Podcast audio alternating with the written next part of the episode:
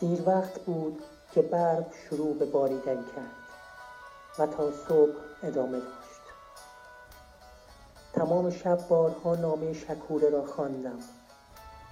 با اضطراب در اتاق خالی خانه خالی بالا و پایین رفتم و نزدیک شمعدان زیر نور لرزان و رنگ پریده شمع لرزش عصبی نوشته‌های محبوبم را تماشا کردم. برای دروغ گفتم به من چه زبان بازی ها که نمی کند. دست خطش را که از راست به چپ در هم پیچیده و پیش رفته بود تماشا کردم. در همان حال باز شدن ناگهانی خفنگ، ظهور ناگهانی چهره‌اش با لبخندی اندوهناک مقابل چشمانم مجسم می شد. چهره واقعی شکوره را دیدم و تمامی صورتهایی را که شش هفت سال آخر به تصور این که صورت شکوره هستند در ذهنم مجسم کرده و مدام تغییر داده بودم. صورتهایی را که لبهای آرگانوی رنگشان مدام در ذهنم بزرگتر شده بود همه را از یاد بردم. شب بود و من در رویای ازدواج با شکوره غرق شدم.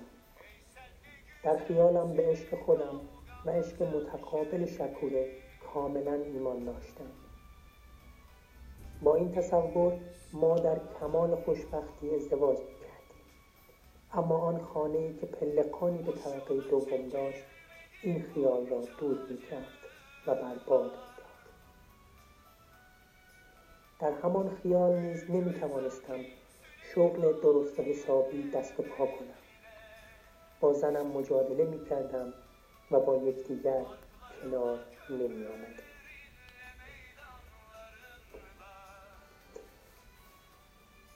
وقتی فهمیدم این خیالات تیره و تار از جمله زیانهای تأهل است که در طول شبهای تجرد در عربستان و در احیاء العلوم غزالی خوانده بودم، نیمه های شب به یاد آوردم که در همان صفحات مطالب بیشتری درباره مزایای ازدواج هم نوشته شده بود.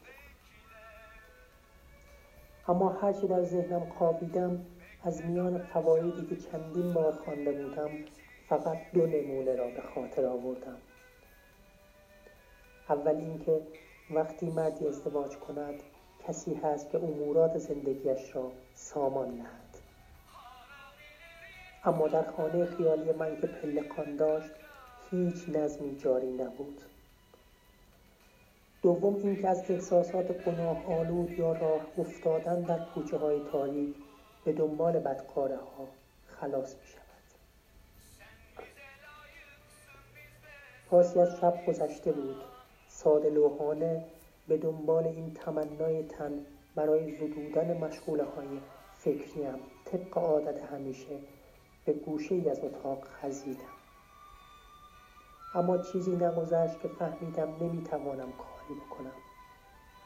بعد از دوازده سال باز هم عاشق شده بودم.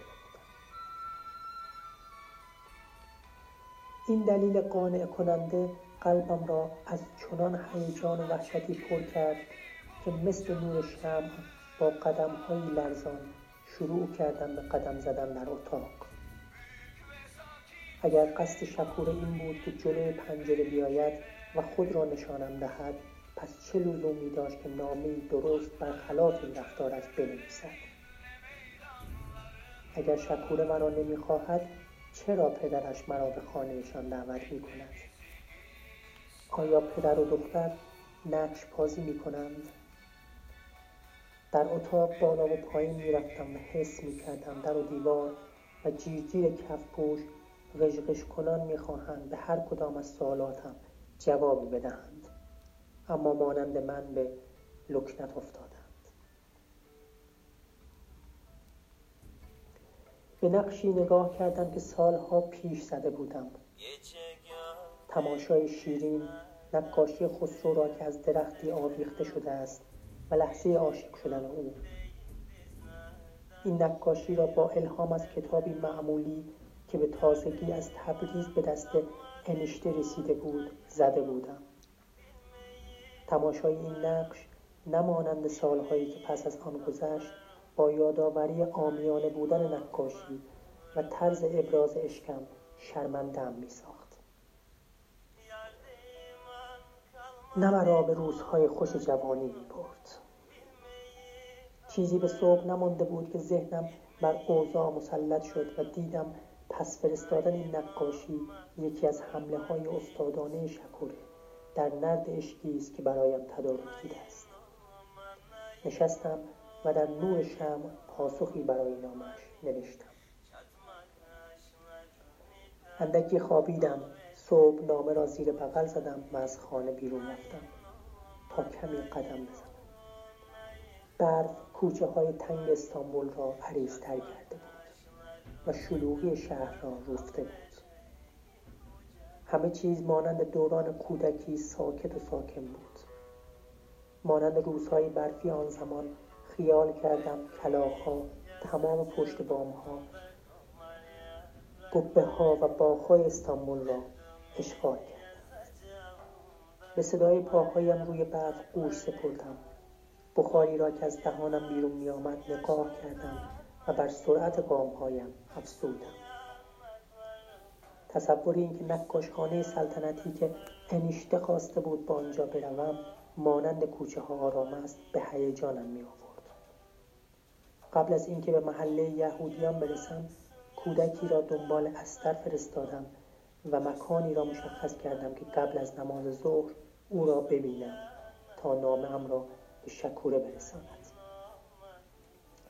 صبح زود به نقاشخانه پشت ایاسوفیه رسیدم. ظاهر نقاشخانه که زمانی در کودکی با وساطت انشته در آنجا نوآموز بودم، به جز یخ‌های آویخته از قرنیزها هیچ تغییری نکرد.